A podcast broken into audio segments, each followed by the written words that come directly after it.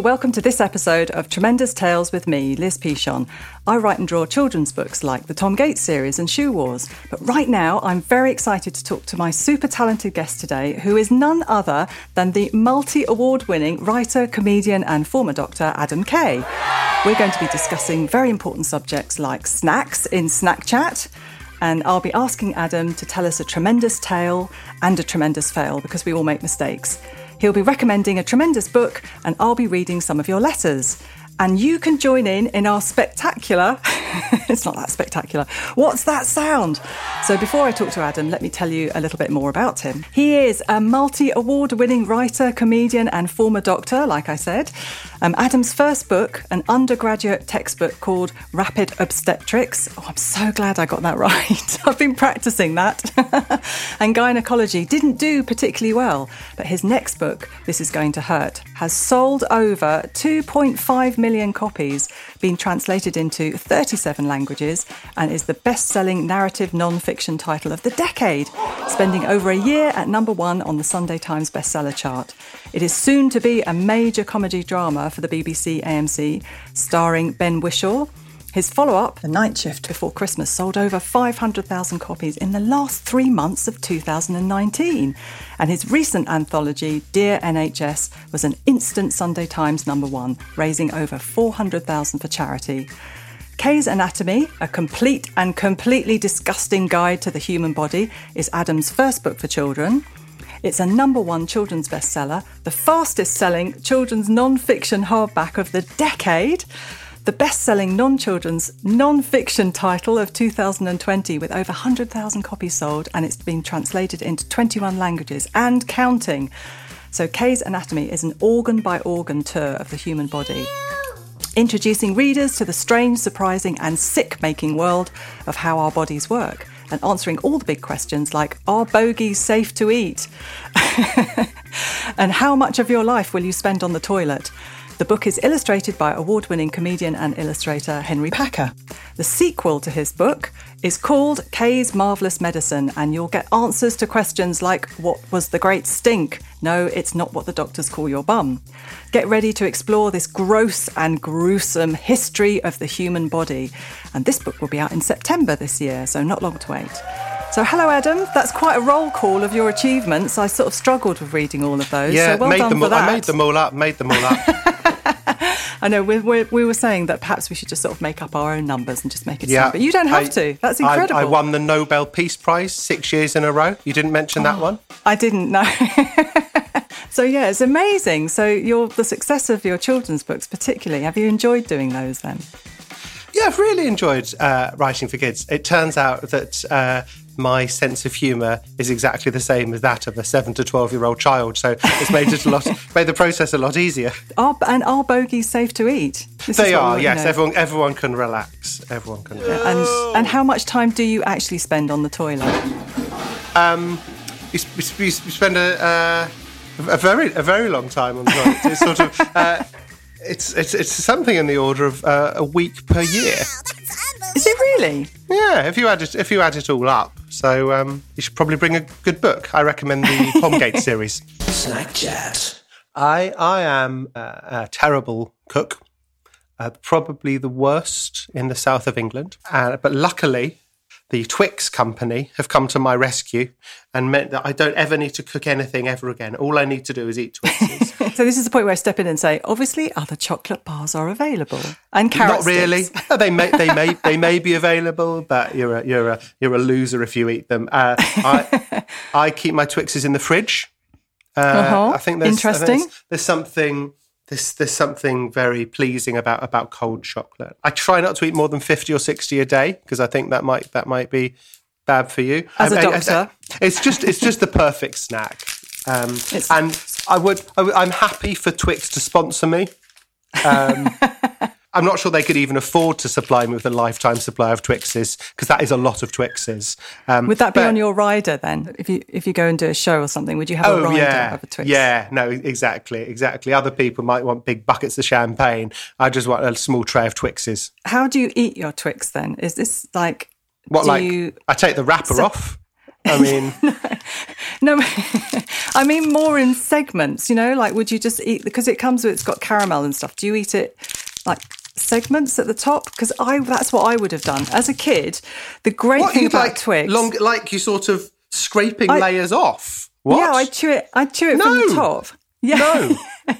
and because one of the good things So, about Liz, Twix. Liz, I've got to call the police. This is this is this is no good. Okay, when I was a kid, right, if you had a choice of a chocolate bar was obviously the ultimate thing to get, but if you had to make a choice, if I got a Twix, it would be really good because there were two bars, so you'd be able to make it Yeah. last longer. Yeah, and another way of lasting it, making it last longer, is I would so I'd break a bit off, and then I'd eat the top bit. Uh-uh. So we eat the caramel first. That's Yeah. not that controversial, is it? I'd say that I'd, I'd say that's absolute lunacy. I mean, it's the the Twix Corporation have carefully designed this so that you get a mouthful of chocolate, caramel, and biscuit. Hmm. Sort of, not just turn it into deconstruct a Twix. But that was half the fun of it that I could make it last longer, or Okay, actually well- done. Or dunking it in um, a cup of tea was quite a nice way. Oh yeah, no, that's it. good. But I know, sorry, I shouldn't be Twix shaming you. You eat you eat it how you how you like. The Hmm. important thing is that you're eating a Twix. If I have to do something, which I have to do quite often, like write a book, um, Yeah. I'll be like, right, okay, if I can do another thousand words, then I'll get a Twix. It's a really good point though, because um, if you put anything like that in your books, well, I didn't. I wasn't really thinking about it at the time, so I put caramel wafers in. Um, I made that Tom's snack of choice because I really Hmm. like the wrapper. And again, I used to do the same thing that I just did with Twix. I'd eat it in segments. I'd eat them. And I had no idea as well that they, they would follow you around. Like if they suddenly became very popular. Now, if I go and do events, people will bring caramel wafers. And so that's a good tip. If you're going to put a snack in a book, make sure it's something you like. Oh yeah, no, I hadn't thought of that actually.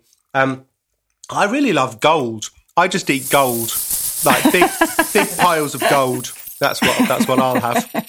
Come to my shows. Yeah. Tremendous tales.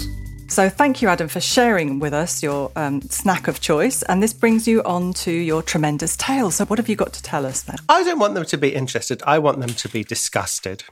And, Excellent. Um, so, Especially if it's breakfast time. oh, exactly, yeah. I so I worked as a doctor, and my dad was also a doctor.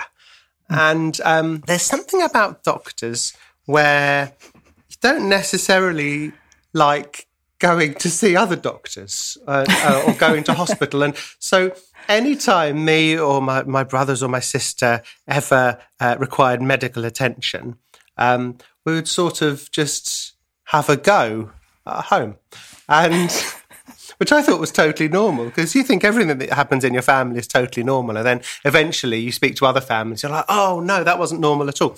Um, when I was nine, I was running through the playground at school.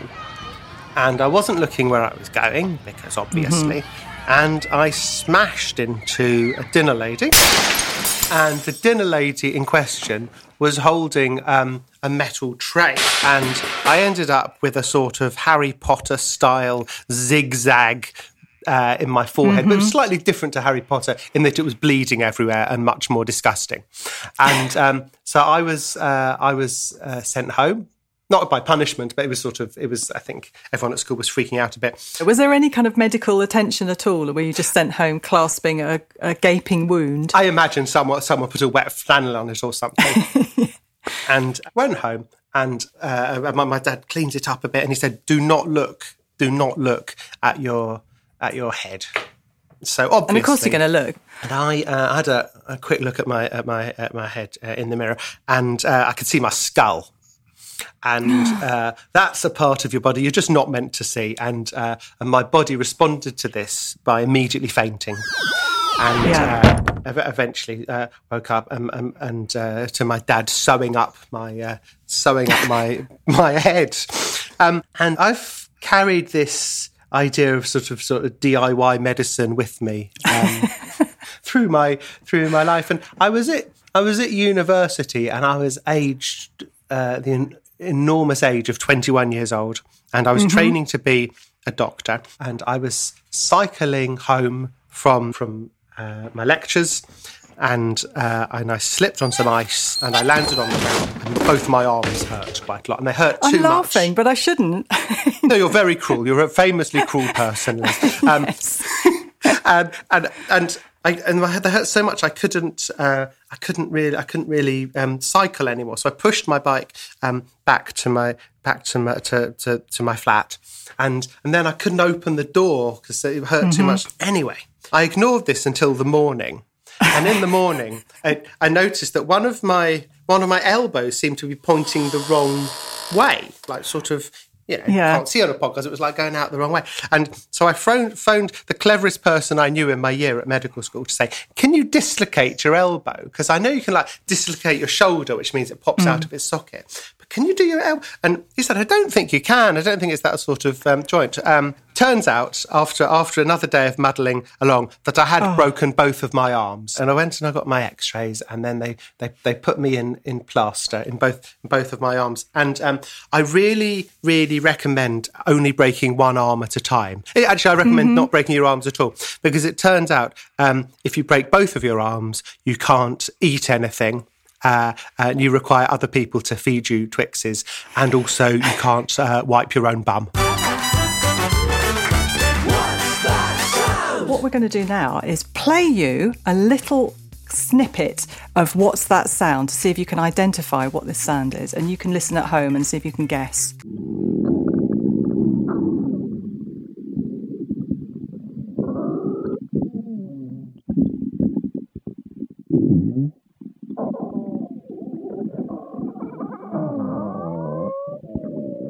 Okay, Adam, what do you think? Well, it sounds a bit intestinal. Is that someone putting a microphone on my tummy when I've not had a Twix recently? the, the medical term for for uh, uh, the your gurgling the tummy is borborygmus. Is it borborygmus? It, it could well be, couldn't it? Do you want to have another listen? Let's have another listen. Oh.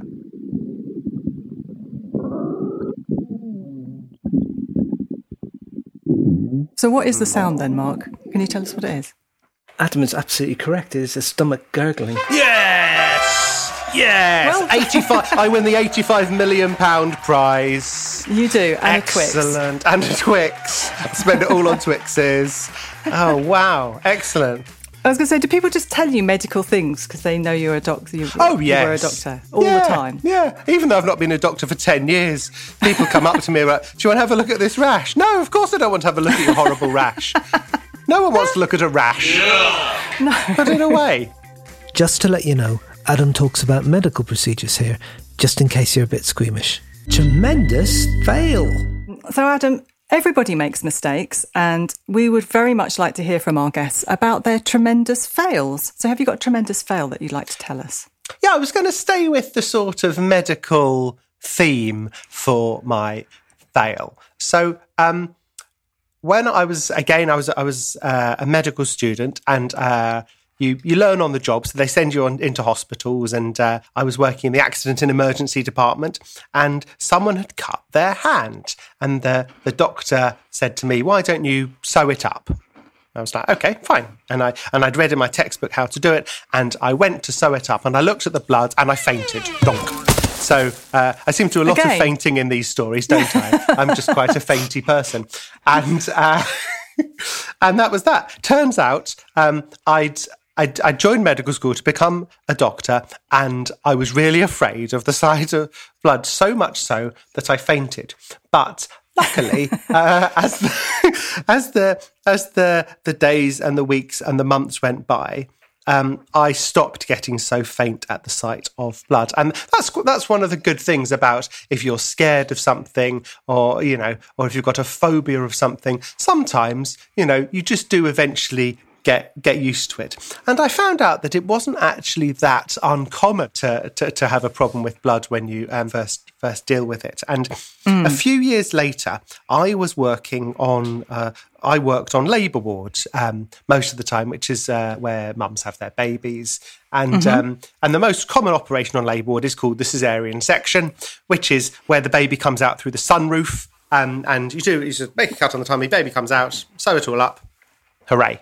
Have a nice baby. Yeah, just like and, that. um, just like that, yeah.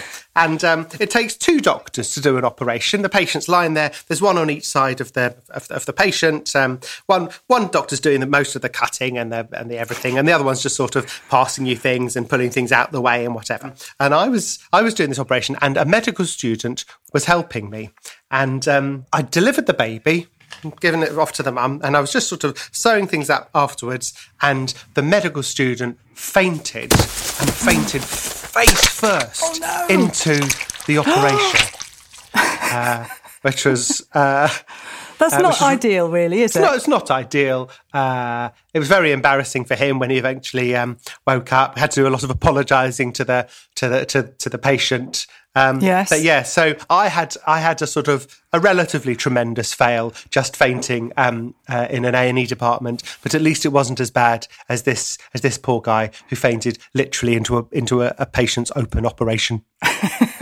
So he's probably telling that story somewhere else and saying, Uh, if I if I was him, I'd keep very quiet about it. That's an excellent. It is true, though. I mean, sometimes I often think that you you learn more from when things go wrong, when things don't work out exactly the way that you want them to. And I've been talking to other other illustrators and authors. You know, we've all had books and things that we've done that haven't ever seen the inside of a bookshop or we've had ideas that haven't worked out or something but then you quite often will learn something about that and then go on to use it later on so it's i think it's a really important thing to tell sort of kids that you know just because things oh, go wrong it doesn't ma- Absolutely usually agree. matter that much totally agree. It's like for every one success I have, hmm. behind that there's 200 disasters. But generally, I, I only tell people about the successes so they never hear about the disasters. But the disasters, as you say, they, they, they teach you how to be better. Yeah, exactly. And then the first time I ever did a, a book event, uh, and I had to go into a classroom to do some, and I thought, oh, I'll do some drawing. I'll do some live drawing. and I picked up the pen um, on the whiteboard, and my hand was shaking so much that I had to put it back down again. I was literally going, like, it's like I'd completely forgotten how to draw, and I just put the pen down and went, so. And I'm actually, to be honest, I'm still not that much better now. I've just learned to mask it more. That's all. So there you go. Yeah, sort of hold, hold the pen with two hands. Yes, exactly. Yeah, uh, just just do wobble, lots of wobbly lines and make it up as I go along. I'm going to draw the C. Yes. well, thank you very much for your tremendous fail. I think we'll all agree that um, that's a very good lesson to learn. Do not faint head first into an operation. Yep.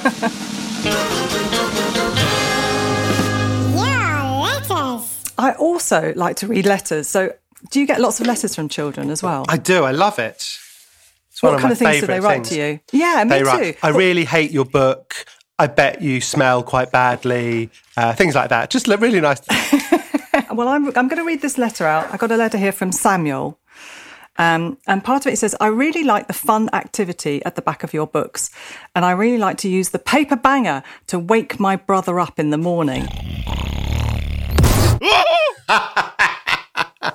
so I thought I'd demonstrate. He's he's actually made he's made a sort of paper banger. I'll, I'll put that on the, the podcast. So I tried this earlier on, and I just wondered if there are any. You know, again, I'm asking you medical facts when you said you haven't done anything for ten years. But is, is there any? You know, like if you can get woken up with a really loud noise, is that dangerous at all? It's not. no, no. That, that that's fine. I mean, it's just not very nice. I mean, No. It's. I think it's it's potentially dangerous for the other person in case uh, they throw a bedside lamp at them or something. Um, but interesting. There is a condition called exploding head syndrome. Oh. And that sounds quite. It sounds quite dramatic. It is a lot less dramatic than it sounds. But a lot of people, this is really common, either when they're falling asleep or when they wake up, hear a really loud bang sound, and it's just there. Nothing's made a banging sound. It's just happened in their in their head. But it's so loud that people that it's known by the doctors as exploding head syndrome. So it doesn't actually mean that their heads explode. No, no, that would be bad. so I'm going to demonstrate. I, I did do a very loud noise. So this is the paper banger. Let's see if I can make it. All right, ready? Hang on. Let's see if I can make it really loud. One, two, three. Ooh. That's, pretty That's loud, isn't good. it? Yeah, that's, That's pretty good. good. So, so Samuel, if you're waking your brother up like that, he's going to be really cross with you. Yeah. That's it. So I'm always in a bad mood in the morning, even you Yeah. know, even if I wake up naturally with the sun gently streaming in through the window. If I'm woken up by someone making a big loud paper bang, that's uh, I think that's dangerous for the person waking me up. it is. It's pretty impressive, though, isn't it? I mean, that's just Yeah. literally a, a, an A4 piece of paper. Yeah, Yeah. I've been practicing that. There you go. So there, Samuel. Whatever you do, don't wake your brother up um, with that loud noise. Otherwise, you're not going to be very popular. Also, you're risking revenge. You are. that- yeah, because like if you do that to your brother, then your brother might try and up the ante. And what if they come into you know your room and wake you up with a you know with a, a saucepan and a, a wooden spoon and make an even louder noise, or and or or tip a bucket of water over your head. you know this is this is this could escalate. I don't I don't like where this is going.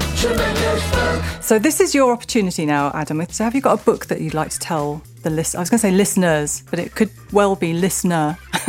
okay, it's just going to be Samuel. Right, Samuel. So uh, uh, I'm going to tell you about a book called Cookie and the Most Annoying Boy in the World. Oh. And it's written by Konnie Huq, who is a brilliant author.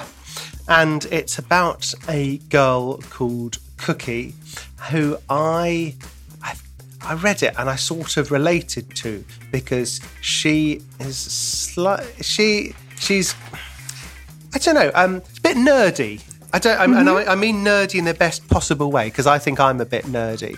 She really likes science, and she is very honest and forthright and frank. And it's a very funny book that reminded me a lot about growing up in terms of her friends and her family. And it was just a really good story about uh, basically a new boy at her school who she describes as the most annoying boy in the world. And I really enjoyed it. And I think other people would too. Excellent. Well, so we'll put that down as your tremendous book recommendation. We'd like to pass over to you to give a shameless plug. And we know you've got um, another book coming out, but you've also got lots of other projects on as well. So would you like to, uh, to tell us your shameless plug? Yeah, I'm very lucky at the moment to be busy with all sorts of things being on stage in theatres and my shows being on television. But I think the thing I'm most proud of uh, right now is the book we mentioned at the start called Kay's Anatomy, a complete and There it is. completely disgusting guide to the, the human body. And um, because, as well as all of the disgusting stuff, it secretly, and I shouldn't be telling you this, it secretly includes all of the facts about the body you need to, you know, that you'll be taught at school for years and years and years. And hopefully it's in an interesting way. And I talk well, as well about how the body works, about how it sometimes doesn't work. And um, uh, because, you know, lots of people listening will have things like asthma or diabetes or epilepsy, or they- they'll know people who do in their class, or they have members of the family who've had problems with their hearts or their brains or whatever it is. And I go through all of this because some of this stuff can be scary unless you know a bit about it. And um, and hopefully, if you read this book, you will find it disgusting and you will find it funny, but hopefully, you'll also find it interesting too. Yeah, it's like giving you lots of really interesting facts in a very entertaining, entertaining and interesting way. All of them, and they've been incredibly successful, and I'm sure they're going to go on to be even more successful. Have you got more ideas for doing different books after the? I do. Your next one? Yes, that's something I'm thinking of at the moment. Although I am, I'm still finishing off putting the finishing touches to Kay's marvelous medicine. And anytime I speak to my publisher about the next book, they're like, "Do you want to just, do you want to just finish this one first? I'm like, "Okay, fine." I think the most exciting part of writing is often coming up with the ideas in the first place. That's one of the best bits. I love the coming up with the ideas bit, and I love it when the books are on the shelves and people are reading it, and I can hear what they think about it, unless they hate it. Um, and then there's the annoying bit in the middle when you actually have to write How do you enjoy doing events? Has that been? I'm I sure love you- events, I and bet. I've I've missed doing them a lot because obviously it hasn't been possible to do things in in person, and um, um, it's been you know it's been it's been all right doing things over Zoom and online, but mm. it's not as good as actually meeting your readers face to face and them asking you questions. And uh, but um, yeah, I, lo- I, I, love it. You you write for people to read, mm-hmm. and it's it just completes the circle nicely when you actually get to to meet them. Yeah, it's also really kids inter- are very very very honest, aren't they? They about are what they think about things. oh yes, yeah, absolutely. And sometimes I suppose you know when I'm when I'm doing my books because I've done um, so many of them over the last few. I mean, I've got I, I reckon I've got a certain amount of information that I can keep in my head, and as soon as I've finished one book and I've closed it and I've put it to one side, and I'm thinking about the next one, I almost forget what's in the one I've just done you know, you're just you're just moving on yeah. to the next one. So kids yeah. quite often know more about the books, and they'll ask me questions about the characters or what's happening. I had this one little boy that asked me about a character called June. What's happened to June? And I was like, June? oh, I've Right. forgotten about that. Although somebody was, I was drawing something, and one kid asked me, "Draw Bandit." I could not remember what Bandit was or what it was at all so they ah! quite they often do. They rem- they absolutely. Were, were you a bit a like, more. oh, sorry, I've just got to just got I've just got a text message I've got to reply to, and quickly googling a, a picture of what you've drawn. That's what doctors I... do. If they oh, if a doctor ever says, "Oh, could we get like a urine sample or something?" That's generally to get you out of the room so they can quickly Google whatever you've got wrong with you. They're googling disgusting rash on nose, and then they, they, Google that. So when you come back with the urine sample, like, why does he want a sample of my wee? And you come back and they go, "Okay, I know what cream to give you." I'm laughing, but scarily, that's probably absolutely true, isn't it? Certainly what I did. Yeah. but it's okay. You're not a doctor anymore. So that's true. Everyone's safe. Thank you so much, Adam. You've been an absolute delight to talk to. Um, you've Thanks given for having us me. loads of your time, and I've got one more thing that I would like to give you. so when children write into me, I quite often give them a, a red Tom Gates badge for um, something that they've done that's creative, and then we've got other badges as well. And I thought, in recognition of all the work and the, the money that you've raised for charity as well, that we are going to give you a blue Tom Gates badge, which will be winging its way no towards way. you. Yeah. Thank you so much. I will wear him blue. with pride. So we're going to hand that over to you, and, and um, my and my nephews and nieces who very much love Tom Gates will be tres jealous of me. Oh, will they? Oh, they will indeed. Adam, thanks again for being such a fantastic guest, and I'll try and help you to keep your top uncle status intact, and I'll send your nephews a little Tom Gates something as well. So if you've got a tremendous tale at home that you'd like to share with me, please do go to my website, lizpichon.com, where you'll find all the details of how to get in touch. And just a quick reminder that Adam was a doctor, so make sure that you don't go trying to stitching yourself up. it's not a good idea. and you still need to eat your vegetables as well, not just chocolate. So thank you for listening, and until next time, bye.